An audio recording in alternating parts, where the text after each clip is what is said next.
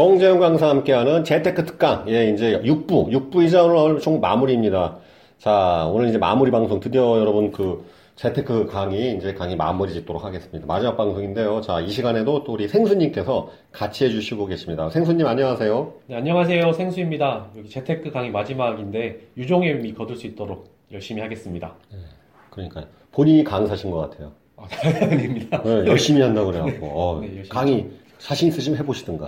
아 닙니다. 네. 아직 많이 부족합니다. 네. 자, 아무튼 그, 여러분 그, 지난번 1부, 2부, 3부, 4부, 5부 강의 이제 총 정리해보자면은 이것이 있습니다, 여러분.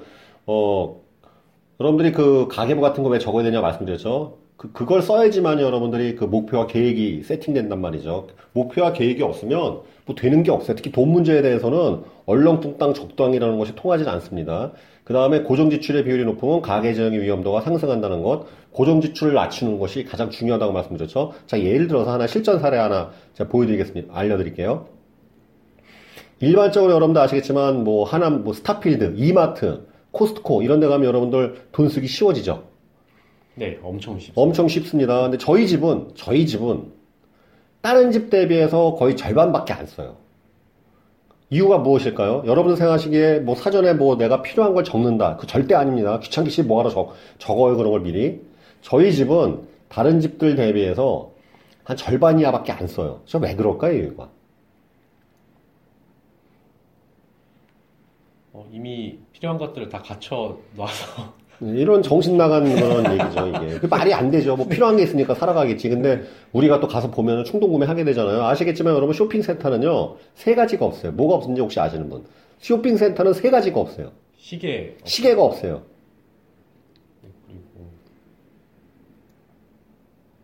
시계, 창문, 침묵이 없어요. 아, 네, 맞습니다. 항상 뭔가 음악이 나오죠. 항상 음악이 뭔가 계속 이렇게, 응? 네. 음악이 나오고, 그 다음에 시계가 없고 창문이 없어요. 다시 말하면 시간 가는 줄 모르게 만드는 거예요.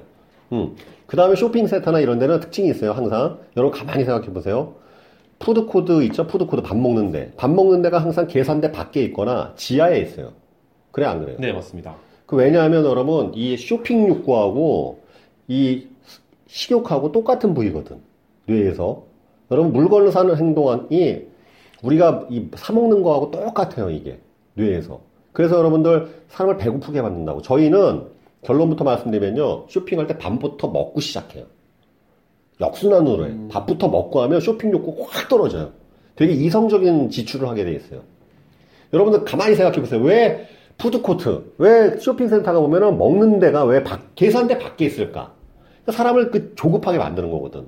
어, 자꾸 충동적으로 만들고, 배고프게 만들고, 음식 냄새, 푸드코트가 지하에 있으니까 자꾸 음식 냄새. 여러분, 그런 대규모 쇼핑센터 가면은 빵 굽는 냄새 이런 게 막 바닥에 깔려 있잖아요. 밑에서부터 기어 올라오니까. 네. 그 사람을 충동적으로 만든단 말이죠. 어. 그러니까 여러분들 그 이 소비를 이렇게 자극시킨단 말이죠. 제 말대로 한번 해보세요.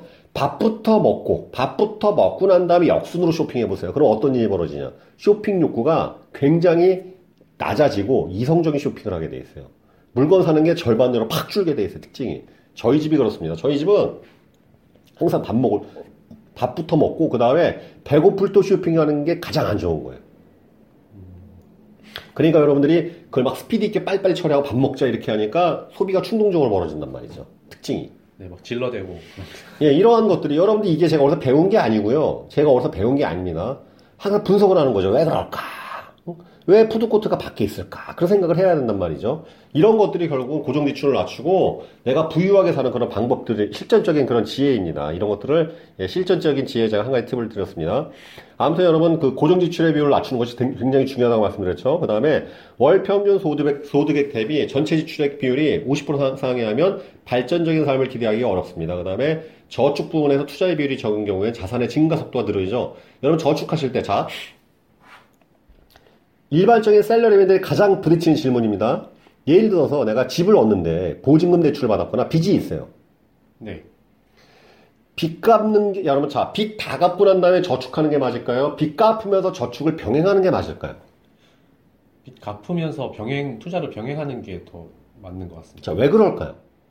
이게 지출의, 아, 그 부채에 대한 이자율보다 투자로 인한 그 수익률을 더 높게, 높게 잡을 수 있기 때문에 그래서 그 갭만큼 자신의 이익이 되지 않을까라는 생각이 듭니다. 이거는 되게 복잡하게 얘기하셨어요. 더 쉽게 말씀드리면 빚 갚을 때 여러분 저축도 병행하셔야 돼요. 자, 이게 가장 큰 문제가 뭐냐면요.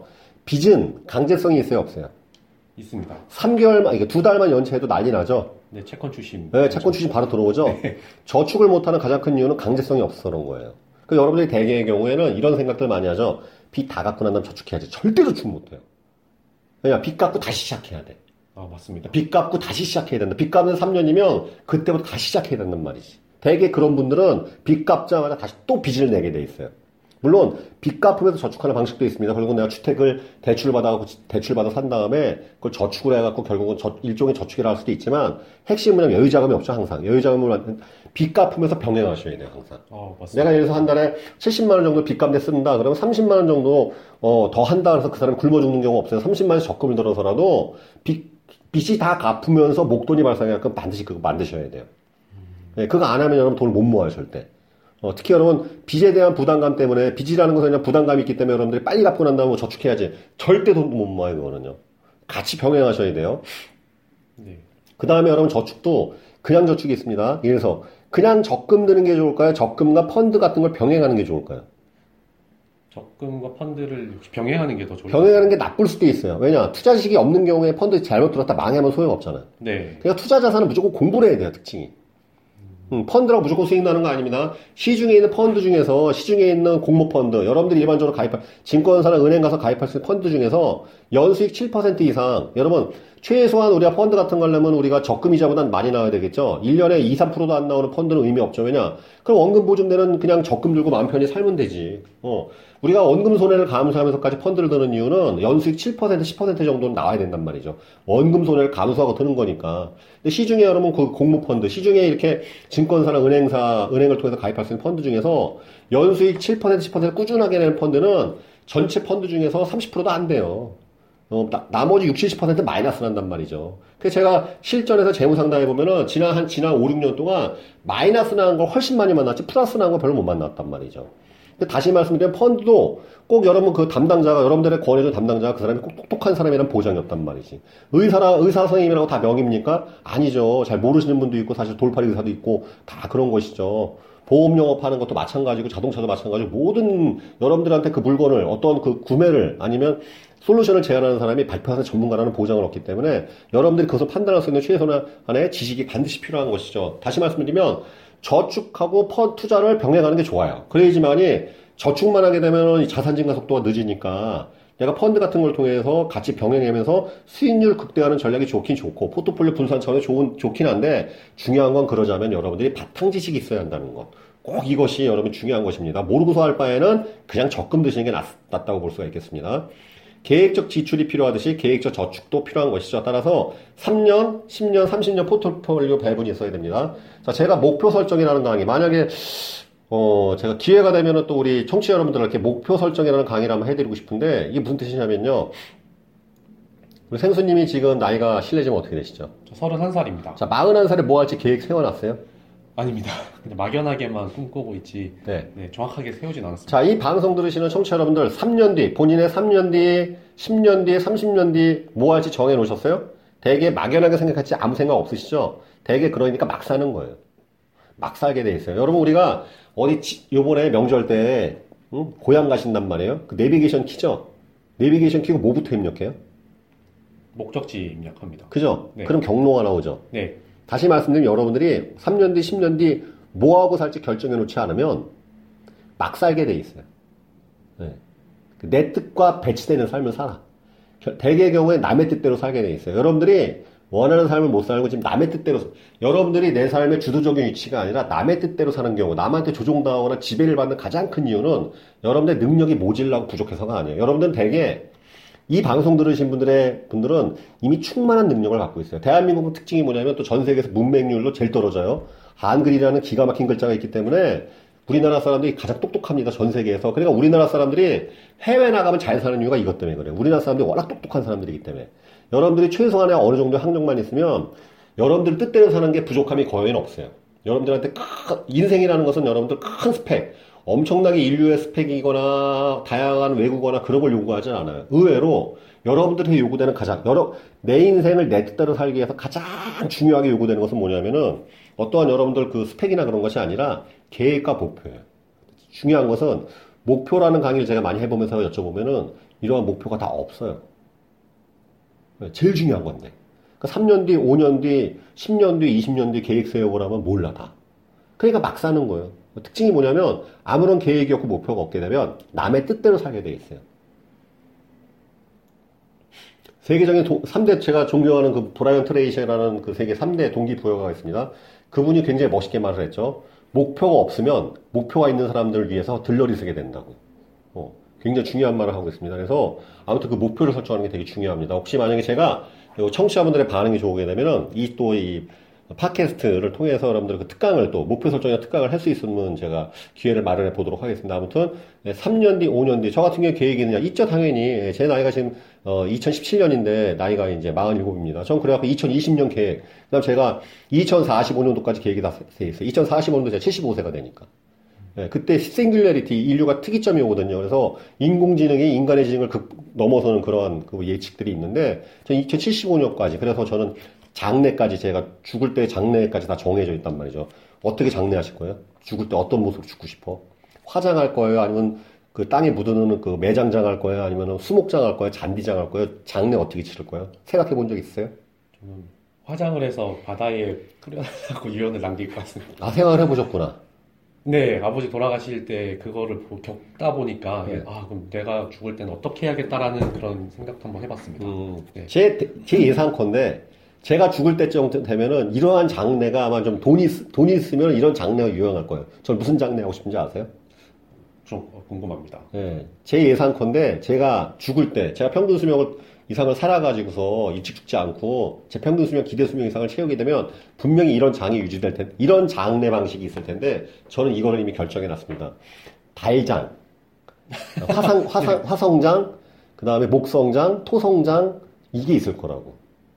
네. 목성에서 죽고 싶어 목성. 목성으로 로켓가 쏴져 거기서 이제 혼자 우주를 바라보다가 죽는 거지. 그래서 목성에 꼬리를 하는 거지. 목성장. 네, 되게 로, 로맨, 로망, 로맨틱. 멋있잖아요, 그러니까. 목성장. 저는 이미 목성장을 결정했습니다. 우리 청취자 여러분들도 이 우주에 관심 있으신 분들은 뭐 블랙홀장도 있고, 태양장도 있고, 수성장, 금성장. 아니, 분명히 이런 시대가 올 거예요, 분명히. 예, 왜냐 우주 개발이랄지 우주여행이 보편하게 되면 분명히 우주 장래가 그런 시대가 올 거라 저는 생각을 합니다. 그래서 이런 생각도 해봤다는 것, 이거 해봤다는 것이 중요한 것이겠죠. 아무튼 3년, 10년, 3년, 5년, 10년 중장기 포트폴리오 구축이 있어야지만이 되겠다. 예, 그걸 꼭 여러분들 기억하시길 바라겠습니다. 자, 자, 이 소득이, 소득도 이렇게 네 가지 소득이 있습니다. 돈 버는 거에 대해서 이제 요거 좀 정리해 드리겠습니다. 어, 그- 근로소득이 있고, 사업소득이 있고, 투자소득이 있고, 권리소득이 있는데, 가장 안 좋은 게 근로소득이에요. 여러분 보통 이, 어, 요번에 그, 지난주 토요일부터 해갖고 다음 주 월요일까지 해갖고 열흘 휴가죠. 어, 셀러리맨들은 급여 받으시는 분들은 좋아하죠. 왜? 일 안 하니까. 일 안 하고 열흘 동안 쉬고서 20일 일하고 똑같은 월급 받으니까. 네. 그럼 그 월급 주는 대표이사나 사장은 어떨까, 기분이? 아주 안 좋죠. 그래서 여러분 장담컨대 화요일 날 출근하시게 되면 일을 잔뜩 쌓아놓고 있을 거예요. 분명히 업주나 고용주는 그것을 만회하기 위해서 그 손해를 만회하기 위해서 여러분들 부려먹으려고 엄청나게 일을 준비시켜 놓고 그럼 여러분들은 월요일만 돼도 월요일 오후만 돼도 마음이 울적해지고 마음이 불안해질 거예요. 그 재미있게도 여러분들 연휴 끝에 연휴 끝에 마지막 날에는 그래서 텔레비에서 절대 심각한 프로가 안 나옵니다. 다 개그 프로, 우스갯소리, 영화 이런 것만 죽어라 나와. 왜? 우울한 마음들 달래줘야 되니까. 네, 그렇게 되- 되는 것인데 이 근로소득이 제일 안 좋아요 특징이. 여러분 혹시 우리 생수님은 주변에서 어, 직장 생활해갖고 부자 됐다는 사람 봤어요? 못 봤습니다. 바- 여러분들은 보셨어요? 옛날에 보면 70, 80년대 은행 적금 들어, 은행 적금 들어도 이자가 17%, 20%할 때는 그때는 잠깐 가능했을 수도 있었어요. 고성장 시대에만. 잠깐. 그렇다 부자는 아니죠. 풍족하게 좀 사는 거겠죠. 여러분, 근로소득이 제일 안 좋은 소득이에요. 그 가장 큰 이유가 뭐냐면, 우리나라에 현재 여러분 그 생수님 빨간 날짜가 몇 번 있는지 아세요? 365일 중에서 휴일이 몇, 며칠이 있을 것 같아요. 토요일, 일요일 다 포함해갖고. 한 100, 100, 한 2, 30일 정도 되지 않을까. 10매칠인가 할 네. 겁니다. 아, 네. 1년에 3분의 1이 빨간 날이죠. 그 뜻은 뭐냐면, 셀러리맨들은 문제가 뭐냐면, 1년에 3분의 1을 놀아요. 사업하시는 분이나 자영업이나 이런 분들 어쨌든 대표이사든 그런 분들은 그때 못 쉬어요. 이게 여러분 불행한 것 같지만 결국 그 사람 인생이 자체가 틀리게 돼 있어요. 여러분 인생의 3분의 1을 여러분 되게 뭐 하십니까? 그러면 토요일, 일요일 되면 맨날 산에 다니고 공부하고 학원 다니고 자기 개발에 투여하세요? 아니면 치킨 사 먹고 캠핑 다니고 놀러 다녀요? 되게 놀러 다니죠? 어, 그러니까 결국은 인생이 점점점 퀄러티가 떨어지는 거예요, 문제가. 어. 어쨌든 인생의 그 1년의 3분의 1을 자기 발전을 위해서 먹고 살기 위해서 수행하는 사람이 있고 아닌 사람이 있습니다. 그게 10년 축적되면 틀려져요, 특징이. 자, 참고로 말씀드리면 제 주변에서 저 포함해서 제 주변에 억대 연봉 이상 버는 사람도 있죠. 주말에 쉬는 사람 한 명도 없어요. 요즘 여러분 의사 선생님이 주말에 쉬는 거 봤어요? 아닙니다. 토요일, 병원 요새 주말에 쉬나요? 토요일도 여러분 주말에 편의점 쉬어요? 아니십니다. 커피숍 쉬어요? 기업도 못 쉬어요. 기업도 기업 AS 센터 주말에도 굴러가야 되겠죠? 그죠? 네. 어, 참고로 말씀드리면 소위 말하면 여러분들이 부러워하는 청취자 여러분들이 부러워하는 부자 영역에 도달하신 분들은 주말에 쉬는 사람 거의 없어요. 특징이. 가난한 사람만 다 쉬어요. 이게. 어, 가난한 사람만 빨간 날 다 쉬어. 그 빨간 날 되게 뭐 합니까? 자기 개발을 위해서 운동하고 공부하고 합니까? 대개는 놀죠. 집에서 낮, 늦잠 자고, 놀러 다니고, 뭐 사 먹고, 돈 쓰고, 그러잖아요, 결국은. 그러니까 이, 이것 때문에 부익부 빈익빈이 더 벌어지는 거예요. 많이 버는 사람은 주말도 반납하고 죽어라 버는데, 없는 사람은 주말을 신나게 돈 쓰는데 시간을 보낸단 말이죠. 이게 가장 큰 문제란 말이죠. 그 다음 근로소득의 문제가 뭐냐면요. 이거란 말이죠. 근로소득은 자, 우리 생수님 같은 경우에는 지금 30대 초반이니까 아직 직장 구하기가 쉬, 쉬우실 거예요. 네, 쉽습니다. 예. 만약에 20년 뒤면 직장 구하기 쉬울 것 같아요. 50대 초반이에요. 아, 되게 힘들 것 같습니다. 직장 구하기 어려운 건 아니에요. 대신 힘든 일만 구해줘. 허드렛 일이나 어려운 일. 그죠? 네. 몸 쓰는 일. 네. 부가가치가 좋은 소득. 굉장히 그런 전문직 같은 건 당연히 구하기가 되게 힘들겠죠. 네. 근로소득의 가장 큰 문제는 늙어서 쓸모없을 때 잘려요. 이게 문제예요. 소득에 대한 주도권이 나한테 없기 때문에. 회사에서 갑자기 회사가 자빠지거나 명예퇴직 당하거나 해고당하거나 이게 가장 큰 문제란 말이죠. 생계 문제가 나한테 종속된 게 아니라 누구한테 종속돼 있어. 그러니까 내가 주도권을 갖고 있는 게 아니라 그 주도권이 남한테 넘어가 있단 말이죠. 근로, 근로소득이 가장 안 좋은 거예요. 그래서. 그러니까 저 같은 경우에도 참고로 제 인생을 봤을 때 저는 이 31살에 제가 이제 이 근로소득을 제가 어, 대학교 졸업하고 직장생활 26살에 시작해갖고 5년 직장생활하고 접근한 다음에 고깃집 시작, 고깃집 창업해봤고 그 다음 보험 세일즈 하면서 제 자영업자, 개인 사업자의 길을 걸어갔는데 내 인생 이 40 몇 년을 되돌아보면서 가장 최고의 선택은 이 샐러리맨 생활 가장 빨리 때려친 거였어요. 샐러리맨 생활. 샐러리맨이 아시겠지만 세금도, 세금도 제일 많이 내는 거 아시죠? 네, 꼬박꼬박. 네, 대한민국에서 세금 제일 많이 내요. 샐러, 호구 샐러리맨들이죠. 물론 여러분 소득공제 받고 하지만 세금 제일 많이 냅니다. 세금 많이 내죠. 적게 벌죠. 그 다음에 여러분 요즘에 정년, 정년 보장 받는 거 없죠. 거의 공무원 말고는 정년 보장도 안 되죠. 그러니까 기껏해야 20년, 30년도 일 못 하는데 거기에 그 돈 번 거 갖고 집 사야지, 뭐 사야지, 부모님 보양, 불가능한 공식, 불가능한 공식. 거기에 한참 이제 소득이 더 필요할 때 50대쯤 되면은 잘릴, 잘리거나 명예퇴직 당하고. 그러니까 여러분 이 방송 들으신 분들 중에서 물론 제 생각엔 그렇습니다. 제 견해지만 샐러리맨 생활 갖고 적당하게 사시는 거 아니면 빨리 때려치셔야 돼요. 그 빨리 여러분 다른 요즘은 또 시간 수명이 100세 시대이기 때문에 one job 갖고 안 됩니다. two job, three job 하셔야 됩니다. 한 가지 능력 갖고는 우리의 인생을 지탱할 수가 없습니다. 여러분들 근로소득이 가장 밑바닥 소득입니다. 왜? 주도권이 나한테 없기 때문에. 그럼 이거보다 한 grade 높은 것이 바로 사업소득. 사업소득은 뭐예요? 장사부터, 장사도 개인 사업이죠. 네. 네, 사업소득 하려면은, 그럼 근로소득 하다가 사업소득 하려면 뭐가 있어야 돼요? 자기만의 사업체가 있어요. 뭐, 자, 뭐 아이템이 있거나, 네. 어, 아이템이 있거나 자본금이 있거나 뭐 있어야 되겠죠? 네. 장사라도 하려면.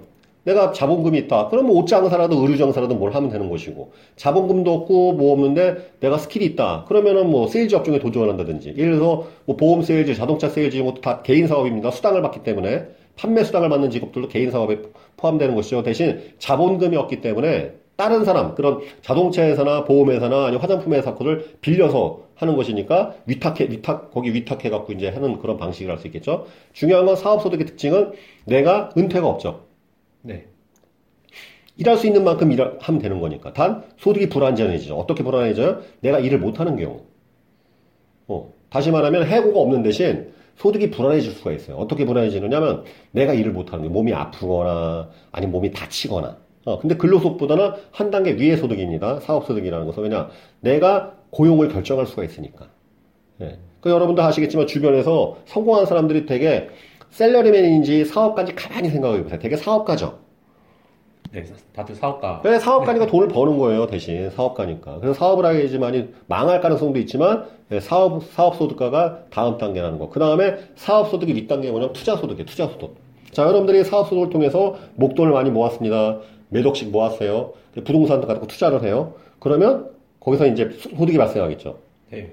사업 소득보다 장점 뭐냐면 투자 소득은 내가 일을 안 해도 내가 붙어 있지 않은 소득이 저절, 저절로 발생하죠. 네. 어, 주식 소득이 발생, 이 시세 차익이 발생한다든지 배당 수익, 수익이 발생한다든지 임대 소득 이런 거 발생한다든지 그죠? 대신 투자 소득의 문제는 뭐냐면 그 투자가 100% 성공한다는 보장이 없어. 그죠? 네. 그러니까 이게 바로 이 다음 단계 레벨이고 최상위 단계 레벨이 권리 소득이에요. 권리 소득. 자본주의에서는 여러분 권리 소득이 최고의 소득입니다. 권리 소득은 뭐냐면요. 그냥 이거예요. 한 달에 무조건 돈 나오게 만드는 거예요. 불로소득과 같은 개념인가? 불로소득, 그렇죠. 권리소득이라고 표현해요. 불로소득이라는 개념은 약간 우리가 부정적으로 인식하기 쉬운데, 권리소득. 자, 예를 들어서, 어, 우리 생수님이 이 방송하는 이 빌딩의 소유주예요. 임대료가 한 달에 2천만 원씩 나와요. 네. 이게 권리소득이에요. 네. 좋아요, 안 좋아요? 좋습니다. 좋잖아요. 네. 무조건 나오잖아요. 네. 그냥 화수분. 네. 어. 자, 예를 들어서 우리 생수님이 어떤 특허를 개발해갖고 특허에 대한 그 권한이 있어갖고 판매 수수료가 나왔고 매년 한 그한 2억씩 정도 나와요. 어때요?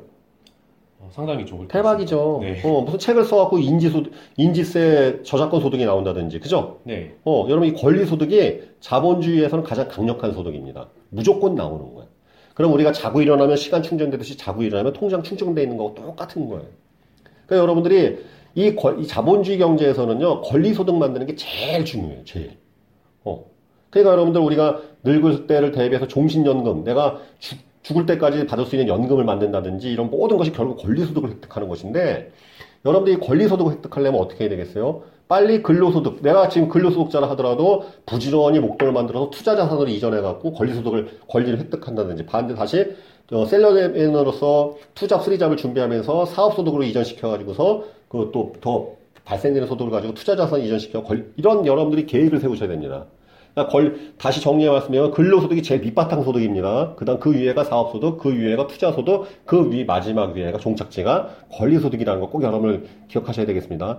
이 권리소득을 획득하기 위해서는 여러분들이 무슨 생각을 가져야 되는지 계획도 세워야 되고 목표도 세워야 되고 공부도 해야 되겠죠? 그렇게 생각하시면 되겠습니다. 자, 이제 이제 가난의 공식, 가난의 공식. 예, 제가 만든 그 공식인데 이건 뭐냐면 10가지 항목이 있습니다. 청취자 여러분들께서 제가 말하는 항목 10개를 들으면서 본인이 우리 청취자 여러분들 몇 개에 해당되는지 가만히 생각을 해보세요. 제가 가난의 공식을 말씀드리겠습니다. 과연 우리 청취자분들 과연 내가 몇, 이 제가 말씀드린 항목 중에서 몇 가지가 해당되는지 한번 가만히 계산해 보십시오. 첫 번째, 가난의 공식 첫 번째, 미래에 대한 구체적이고 명확한 계획이 없다. 예, 1년, 3년, 5년, 10년, 30년 이런 계획이 전혀 없다. 두 번째, 돈 버는 수단이나 방법이 한두 가지밖에 없다. 셋, 세 번째, 어디에 돈을 쓰는지 모른다. 네 번째, 금융 및 경제 지식이 없거나 관심이 적다. 다섯 번째, 자기 개발을 게을리하고 독서량이 적으며 의사소통에 미숙하다. 여섯 번째, 매사에 기쁘고 즐거운 기분보다는 짜증나고 우울한 느낌이 많다. 일곱 번째, 생활 습관이 불규칙하다. 여덟 번째, 감정 통제가 어렵고 가- 건강하지 못하다. 아홉 번째, 독신이거나 가족 및 가정이 화평하지 못하다. 열 번째, 주변에 조언을 구할 현명한 멘토나 친구가 없다. 이상의 이렇게 열 가지 항목입니다. 우리 생수님은 이 중에서 몇 개 해당돼요? 저는 세 개에 해당됩니다. 네. 다 해당되는 거 아니에요? 아닙니다. 아닙니다. 세 개. 네, 세개 상당히 우수한 겁니다. 여러분들, 우리 청취자 여러분들, 이 10개 항목 중에서 내가 과연 몇 개 해당되는지 어, 체크하셨나요? 한번 결과 보도록 하겠습니다. 만약에 이 10개 항목 중에서 이미 9개에서 10개가 다 내 얘기 같다 하시는 분은 어떤 분이냐면 이미 무직자이거나 파산 상태이거나 곧 망할 겁니다. 네. 근데 이거 제 견해예요. 꼭그리라는 보장은 없는 겁니다, 여러분. 그러신 분이 있다고 너무 우울해하지는 마십시오. 자, 7개에서 8개 해당되시는 분. 7개에서 8개 항목이 내 얘기 같다 하시는 분들은 이미 신용불량인 상태일 가능성이 높으며 3년 이내에 알거지될 가능성이 있습니다. 그러니 주의하셔야 됩니다. 5개에서 6개 해당되시는 분은 매년 시간만 흐르고 상황은 전혀 나아지지 않고 있는 상황인 것입니다. 3개에서 4개 해당되시는 분. 생수님 지금 3개니까 여기 해당되는 것이죠. 준수한 상황이며 좀 더 개선하면 부자의 길에 들어선다. 축하드립니다. 어, 감사합니다. 더 개선 많이 해야겠습니다. 한두 개 해당되시는 분은 이미 부자의 길에 들어섰으며 오로지 시간 문제이다. 해당되는 게 하나도 없다 하시는 분은 환경과 육체와 정신이 가장 이상적인 조화를 이루고 있다. 이렇게 볼 수가 있겠습니다. 자, 근데 이 10개, 10개 행목에, 행목에 중요한 공통점이 있어요. 그것이 무엇일까요? 뭐 생활 습관이 불규칙하다, 감정 통제가 어렵고 건강하지 못하다, 독신이거나 가정이, 화, 가정이 화평하지 못하다. 자기 관리가 잘 안 되는 것 같습니다. 이 가난의 공식 10가지의 공통점은요, 다 주관적인 특징이에요. 아, 네. 주관적인. 절대적인 기준이 없어요. 뭐 재산이 뭐 10억 있어야 된다, 뭐 부모님이 다 있으셔야 된다, 이런 거 없잖아요. 그죠? 네. 어, 소위 말하면, 급, 자, 예를 들어서 네 번째 항목, 금융 및 경제식이 없거나 관심이 적다. 관심이 많다고 생각하면 되는 거 아니에요? 네, 맞습니다. 그죠? 네. 어디에 돈을 쓰는지 모른다. 아니, 돈 쓰는지 안다고 생각하면 되잖아. 다시 말하면 잘 살고 못 사는 건 여러분 그냥 뜻대로 선, 선택이에요, 선택. 여러분 생각하시기에, 지금까지, 물론 제 경험에 의한 얘기입니다. 제가 지금까지 읽은 책과 모든 경험을 통해서 결국 깨우친 건 뭐냐면, 잘 살고 못 사는 건 여러분 선택에 의해 결정돼요. 여러분 생각에 의해 결정돼요. 여러분의 주관에 의해서 결정된다고. 이게 불가능한 게 아닙니다, 보니까. 어, 여러분 생각하시기에 그게 막 어떤 사회적 환경, 물론 이런 건 못 바꾸는 게 있어요. 우리나라가 굉장히 내전 상태이거나 굉장히 열악한 환경이에요. 저기 아프리카에 있는 모 나라처럼 맨날 총질 벌어지고 이러면 부자 되기 되게 힘들겠죠. 어, 이런 극단적인 상황이 아닌 경우라면, 음, 물론 그런 분들도 있어요. 진짜 집안이 너무 어렵고, 부양 가족이 힘들, 많고, 모- 모셔야 할 내가 봉양해야 할 본인이 많아서 굉장히 절박한 상황이다. 그런 경우에는 좀 어렵겠지만, 그런 것이 아니라 일반적인 상황이라면, 일반적으로 여러분들이 그냥 적당한 수준에서 내가 그래도 어, 급여를 받거나 소득이 있고 적당한 수준에서 소비나 지출하고 있는 상황이라면 그러한 정도라면 여러분들의 생각과 판단에 의해서 잘 살고 못 사는 게 결정된다는 걸 꼭 여러분들이 이해를 하셔야 되겠습니다. 특히 여러분들 그 가난의 공식을 제가 항목을 설명드리면요. 이게 그냥 나온 게 아니거든요. 자, 그 되게 당연한 게 뭐냐면 지금 현실에 대해서 불만이 있는 분들은 미래라도 계획이 있어야 되지 않겠어요? 네, 맞습니다. 그죠? 네. 현실은 불만투성인데 미래에 대한 계획이 없어. 그럼 어떤 일이 벌어져요? 그 미래도 그 현실의 연장선이 돼요, 특징이. 똑같이 그냥. 똑같이 패턴이 반복돼요. 네. 다시 말하면 작년 이맘때 무슨 생각인지 몰라. 그러면 여러분 지금도 무슨 생각인지 모르는 것이고 내년도 무슨 생각인지 모른다는 뜻이에요. 작년 이맘때 내가 무슨 생각을 했는지가 명쾌하고 그때 무엇에 대해 반성했는지가 명쾌해. 그러면 지금 분명히 나아졌다는 뜻이에요. 그러면 그, 그분은 내년 이맘때 분명히 나아지게 돼 있어요. 이렇게 돼 있어, 순서가. 예, 과거, 현재, 미래라는 것은 동시성을 지니고 있기 때문에 그런 것인데, 아무튼 미래에 대한 구체적인 명확한 계획이 있어야지만 현실에 대한 불만을 우리가 해소하고 개선할 수 있다는 것이죠. 그 다음 돈 버는 수단이나 방법이, 여- 이제는 여러분 수명이 길어졌기 때문에, 진짜 이게, 어, 느 그 모 과학 전문지를 보니까 인간 수명이 150세가 한계느니 160세가 한계느니 인공지능이 나와서 이제 더 늘어날 거다. 성경에 무슨 초- 창세기에 나오죠. 어, 무두셀라나 그런 분은 무슨 해처럼 200세, 300세 사는 시- 세대, 시대가 올 수도 있다. 이런 시- 무슨 일, 이게 무- 중요한 게 뭐냐면 수명이 늘어지는 게 중요한 게 아니라 수명을 지탱할 수 있는 우리가 소득이 있어야 한단 말이죠. 이제는 돈 버는 방법, 수단을 여러분들이 두세 가지 이상을 개발하셔야 됩니다. 아, 반드시 이걸 만드셔야 되고요. 안 그러면 여러분들은 한 가지 그 의식주 수단에 종속되기 때문에 그것이 중단되는 순간 거짓, 가난해진단 말이죠. 아니면 그 가게가 파탄된다든지. 그 다음에 당연히 어, 우리가 어떻게 버는지 알듯이 여러분 돈 벌 때그 사장님이 만약에 정당하게 일을 했는데 급여를 깎으면 가만둬야 안 돼요. 난리 나죠? 네, 난리 납니다. 어, 어디다 그럼 어디다 우리가 어떻게 버는지 명확하듯이 어떻게 쓰는지 명확하게 알고 계셔야 돼요. 특징이. 그렇게 당연히 알아야 된다는 것이고 그 다음에 여러분 이 앞에 부분 제가 재테크 특강 2부에서 말씀드렸듯이 금융 및 경제 지식을 항상 여러분 이제 이건 필수예요 필수. 그러니까 여러분들이 돈에 관련된 지식을 아 이건 시간이 있는 사람이나 하는 짓이야. 그는 돈이 많은 사람 천만의 말씀. 돈 없는 사람들일수록 돈에 대한 지식이 더 필요해. 왜 내가 돈이 없는 상태인지를 이해해야 되기 때문에 금융이나 경제 지식은 여러분 선택 사항이 아닙니다. 무조건 해야 되는 거예요. 다시 말하면 여러분 그 재테크 관련 책이랄지 이런 것들은요. 여러분들이 돈 문제를 지배받는 한 무조건 읽어야 될 지식이에요. 소설 같은 거하고 다른 겁니다. 금융 경제 지식은 필수 지식이 필수 지식. 자본주의 경제에서 사는 하는 어, 여러분들이 반드시 여러분들이 공부를 하셔야 한다는 것이고 그 다음에 다섯 번째 항목에 자기 개발을 게을리하고 독서라는 적은 의사소통이 미숙하다. 이게 뭐냐면요. 성공한 사람들의 공통점은 의사소통에 능숙해요. 직장 생활에서의 어떠한 그 상사와 부하 간의 관계랄지, 그 다음 그 어떤 사, 어떤 사원이 인정받는 거다. 소통 아니에요, 소통? 네, 맞습니다. 그죠? 네. 어, 지금 여러분들, 청취자 여러분들 똑같은 인간인데, 우리 청취자 여러분들께서 왜 이 정지영 강사 말을 왜 듣게, 제가 소통에 대해서 그래도 아는 지식도 있지만, 이 소, 이 갖고 있는 지식을 잘 포장해서 여러분들 전달하는 능력이 있으니까 여러분들이 이 방송을 듣고 있는 거겠죠. 그렇지 않나요? 네, 맞습니다. 소통 능력이 21세기 핵심 능력이에요.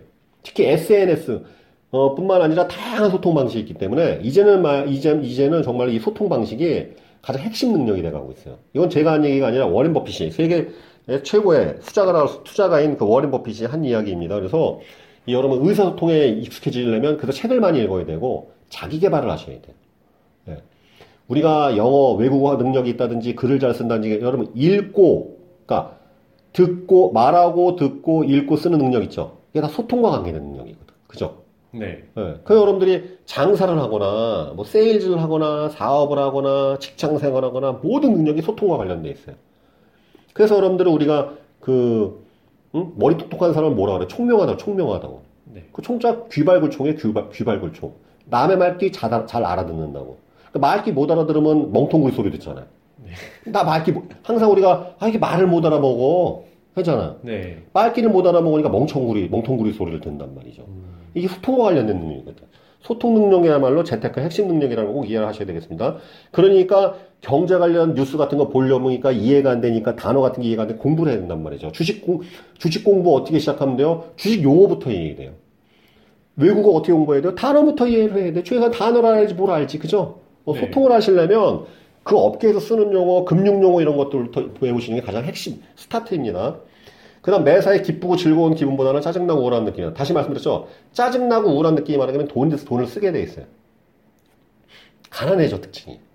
기쁘고 즐거운 마음이 있으면은, 물론 우리가 기쁠 때도 돈을 쓰겠죠. 생일 파티나 이런 경우도 있지만, 가만히 생각해 보면, 우리가 되게 돈 쓸 때는 기쁠 때 돈 많이 써요? 아니면 슬플 때 돈 많이 써요? 기분 안 좋을 때. 기분 안 좋을 때. 기분 안 좋고 슬플 때, 네. 배고플 때, 헝그리 할 때, 갈급할 때 돈 많이 쓰잖아요. 네. 기쁘고 즐거울 때 돈 쓰는 것보다 돈 안 좋을 때 많이 쓴단 말이죠. 다시 말씀드리면 짜증나고 우울해지게 되면 여러분 돈을 많이 쓰게 돼 있어요.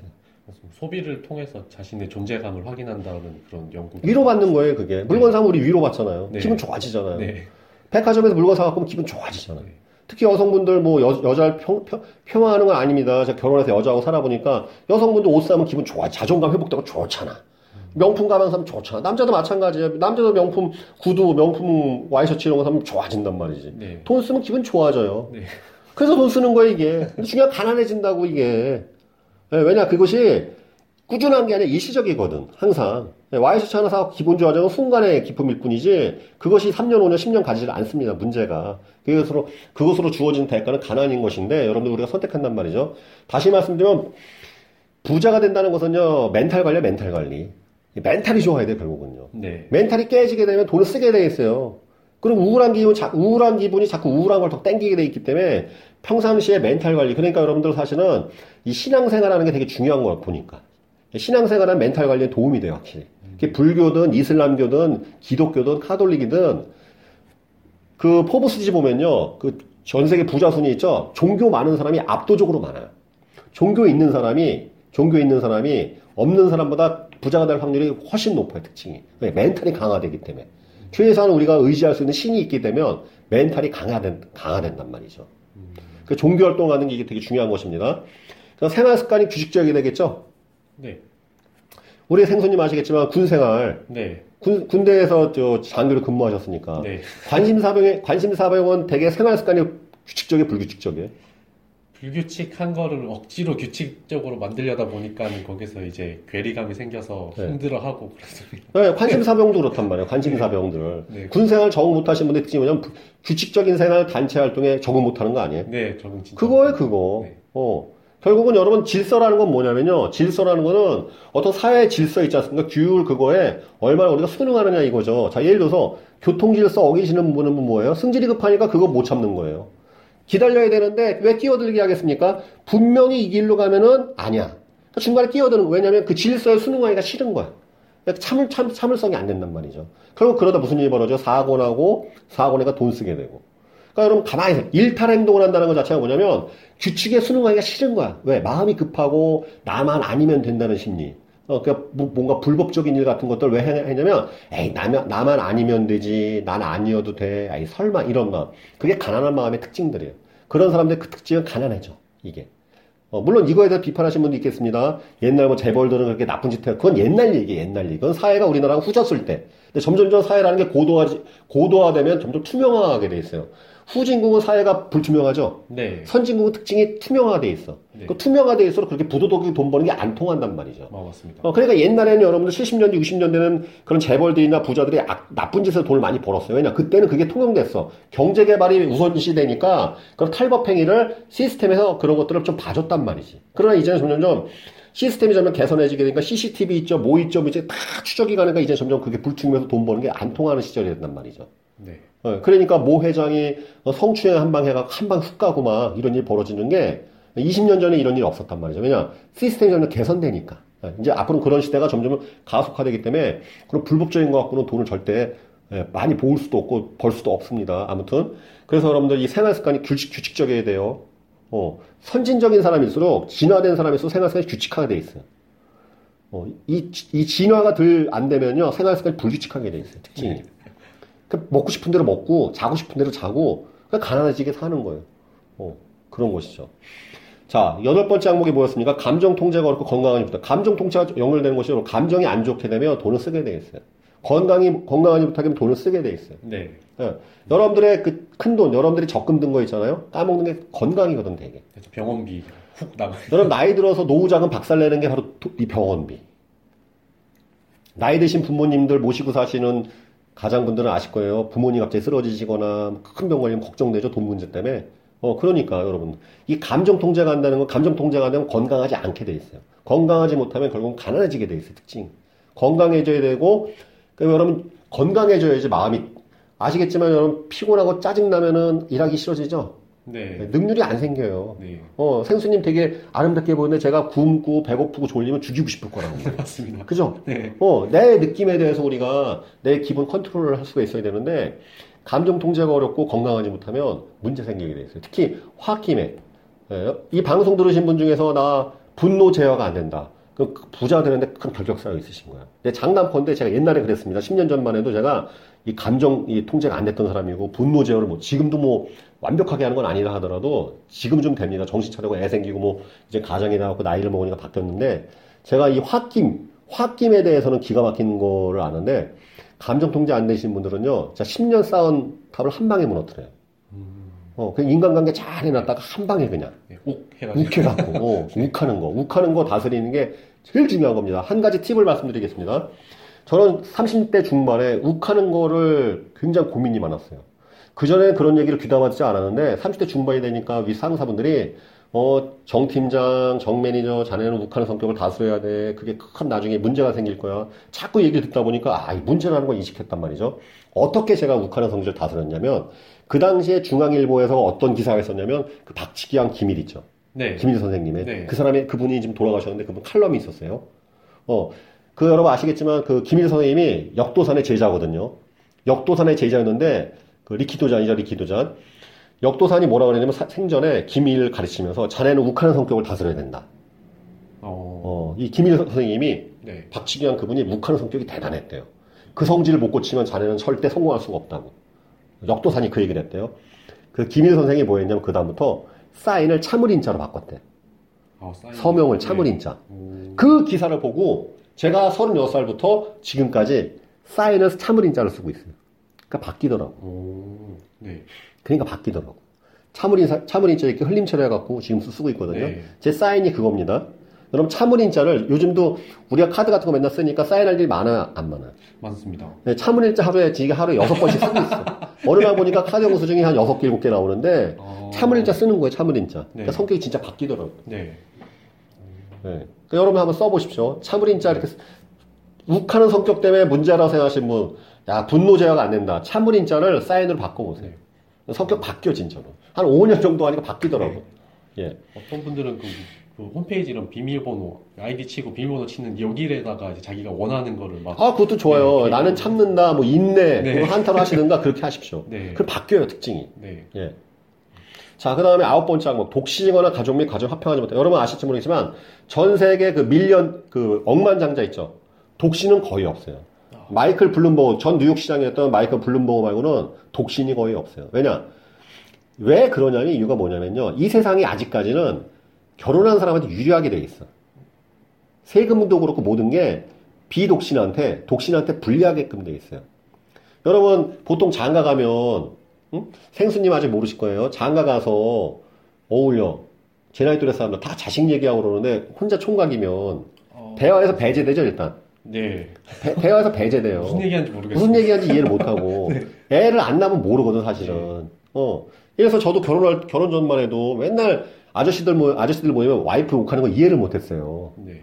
지금은 너무 이해가 돼. 나도 맨날 와이프 욕을 하니까. 어? 이 방송 와이프가 들으면 큰일 납니다만 하여튼. 예. 저는 옛날에 그 응? 아저씨들 제가 응? 옛날 총각했을 때 꼰대들이 모여갖고 부인 욕하는 거 보면 이해를 못했는데 이제 철철이 이해돼. 나도 욕을 하고 다니니까. 어, 제발 와이퍼들은 큰일 납니다. 아무튼. 예.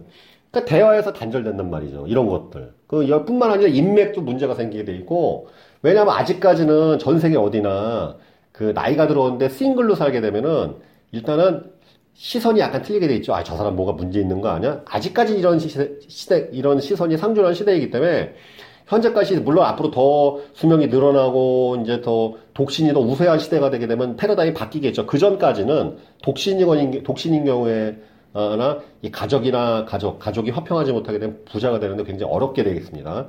그리고 아시겠지만 여러분, 여러분들이 아무리 돈을 잘 벌어도 주변에 가족들이 사고 치고 다니면 돈을 못 모으게 돼 있어요. 그러니까 이 가정의 화평이라는 게 굉장히 중요한 그런 부의 공식 중에 하나입니다. 그 다음에 제가 마지막으로 주변에 조언을 구할 현명한 멘토나 친구를 만들려고 꼭 하셨죠. 네. 금융 지출, 여러분 그 의사, 내가 주변에 친한 의사가 있으면 얼마나 상담받기가 좋겠어요. 그죠? 네, 금융에 관련된 멘토나 친구를 만드는 것이 굉장히 중요합니다. 우리 생수님 있으신가요? 어, 네, 저는 친구 한 명, 이제 저랑 같은 가치관을 공감할 수 있는 친구 한 명은 있고, 어. 조언을 구하는 거는 지금 강사님께 많이 구하고 있습니다. 네. 이제는 공짜는 끝났고, 이제부터 돈 받아야 되겠어요, 제가. 예. 자, 아무튼 이렇게 이제 가나의 공식 정리하도록 하겠습니다. 자, 이제 마무리입니다, 여러분들. 그, 제가 브라이언 트레이시가 한 말 소개해 드리도록 하겠습니다. 목표를 설정하지 않은 사람들은 목표를 뚜렷하게 설정한 사람들을 위해 일하도록 운명이 결정된다. 굉장히 무서운 얘기예요, 여러분들. 이 얘기 다시 바꿔 말하면, 목표를 설정하지 않은 사람들은 목표를 뚜렷하게 설정한 사람들의 부동산에 들어가 월세 내고 산다 이 뜻이에요. 어. 목표를 설정하지 않은 사람들은 목표를 뚜렷하게 설정한 사람이 만든 회사 안에서 그 근로소득자로 일하고 산다 이렇게 설명할 수도 있는 겁니다. 예, 세계 3대 동기부여가인 브라이언 트레이시 한 말인데 자, 목표라는 게 얼마나 중요한 것인지 돈 문제는 목표와 관련돼 있어요. 돈 문제 여러분 미래 설계라는 건 결국 돈 문제인데 돈 문제의 핵심은 목표의 목표. 어, 이걸 꼭 여러분들이 기억하셔야 된다는 것. 네, 목표. 어, 진, 세계 3대 투자가죠. 짐 로저스. 예, 예, 저 조지 소로스, 그 다음에 워렌 버핏, 그 다음 짐 로저스. 이, 이, 그 중에 짐 로저스가 한 말입니다. 당신이 지혜롭다면 왜 부자가 되지 못하였는가? 아, 굉장히 이것도 뼈가 아픈 말입니다. 당신이 지혜롭다면 왜 부자가 되지 못하였는가? 음. 저는 이 말, 이 말 한마디 할 말이 없었어요. 하, 내가 과연 지혜로운가? 지혜롭다면 왜 내가 의식주 문제에 속박당해야 되는가? 왜 나는 동일한 조건에서 저들만큼 돈을 못 모았을까? 그런 생각을 옛날에 이제 31살 때부터 하기 시작하면서부터 제가 직장 생활을 그만두게 된 것인데, 아무튼 요 한마디. 여러분, 2300년 전 맹자도 이 재테크의 중요성을 얘기했습니다. 맹자의 양해왕 상편에 나오는 말인데, 무항산 무항심. 무항산 무항심.